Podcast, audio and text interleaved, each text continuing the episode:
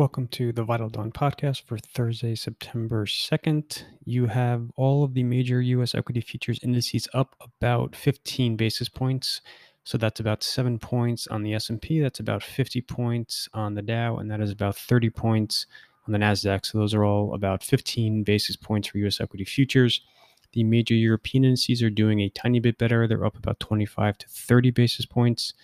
Um, no dramatic movers in Europe, but you are seeing underperformance in basic resources and banks. So, two core cyclical groups. You are seeing outperformance in healthcare and energy. Um, turning to Asia, the price action was um, mixed overall. So, you had Japan, Hong Kong, both ended up small. The Shanghai comp ended up 85 basis points.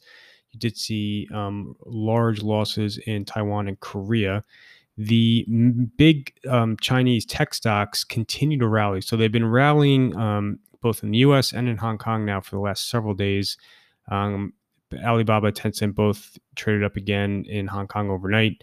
Um, you know, I think a few factors are at work with regards to the China tech rally. Obviously, they're very oversold, they're very underowned. Sentiment is very negative, so that creates kind of a positive near-term backdrop from a trading perspective.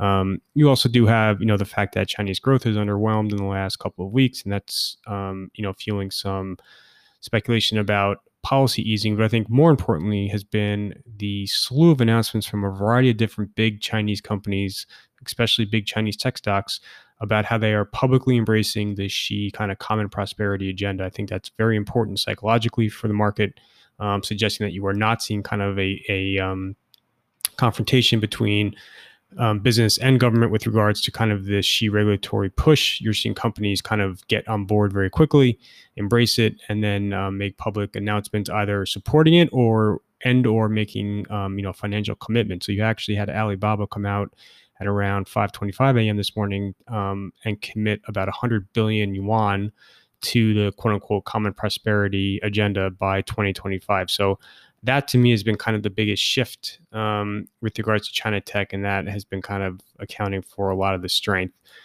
Um, in general, it's a very slow morning in terms of big macro news. I think from the U.S. U.S. equity perspective, um, you know, again, I think kind of the consensus view is that there is a lot of anxiety about missing a big spike in the market, catalyzed by a Goldilocks jobs report on Friday, meaning that you're going to see a number that um, decelerates from the last two months. Remember, June and July were over 900,000 additions for jobs.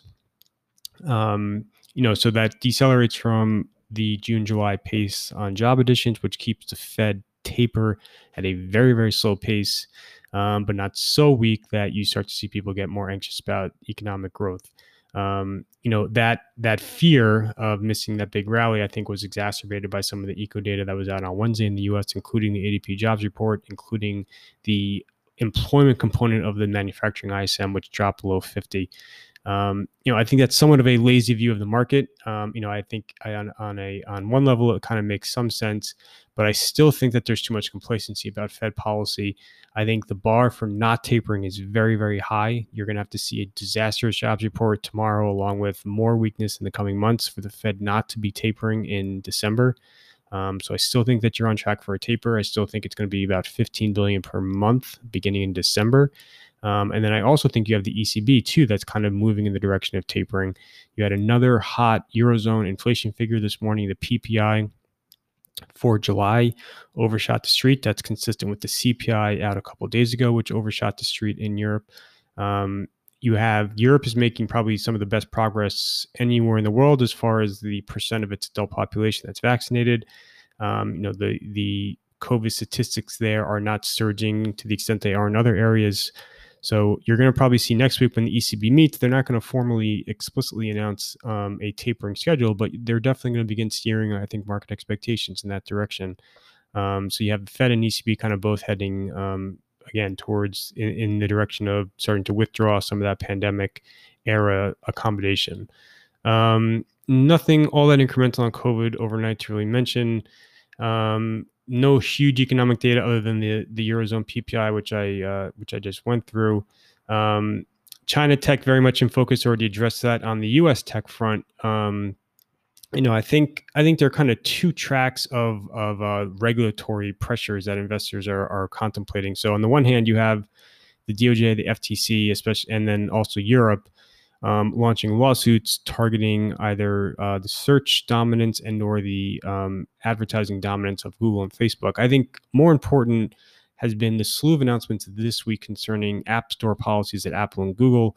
You had one overnight where Apple came out and said they were going to be tweaking some of the policies for certain apps, um, directing individuals off the app back to the website to sign up for new subscriptions and to pay for subscriptions. That's a shift in the policy.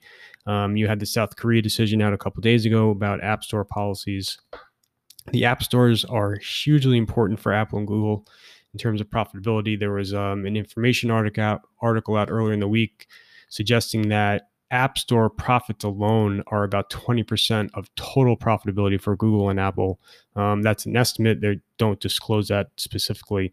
Um, but just talk, you know, just highlighting the enormous financial importance of the apps, that App Store kind of revenue stream, that that 30% commission stream.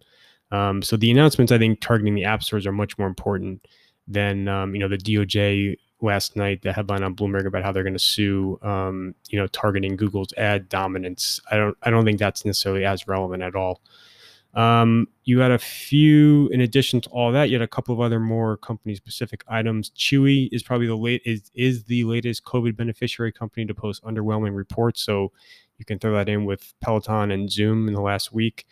Um, CMC Markets is off about over 20% in Europe this morning. Um, they came out and said that lower market volatility is cutting into transaction volume and trading revenue. A lot more examples of auto OEMs having to kind of curtail production once again because of semiconductor shortages. Um, and a few other items as well. Um, Five Below F5VE is the latest kind of dollar discount retailer to post underwhelming results. That was last night. That follows um, uh, Dollar General and Dollar Tree last week. Um, and that is pretty much everything as far as major news items for today are concerned. Um, on the calendar for today, you really just kind of have jobless claims at 8:30. Will be watched, just obviously given the importance of labor right now ahead of tomorrow's jobs report. And then you have a few more earnings reports, but really none of them are super important, probably other than Avago tonight after the close, AVGO um, for semiconductors. And that is it for today, Thursday, September 2nd. Thank you for listening.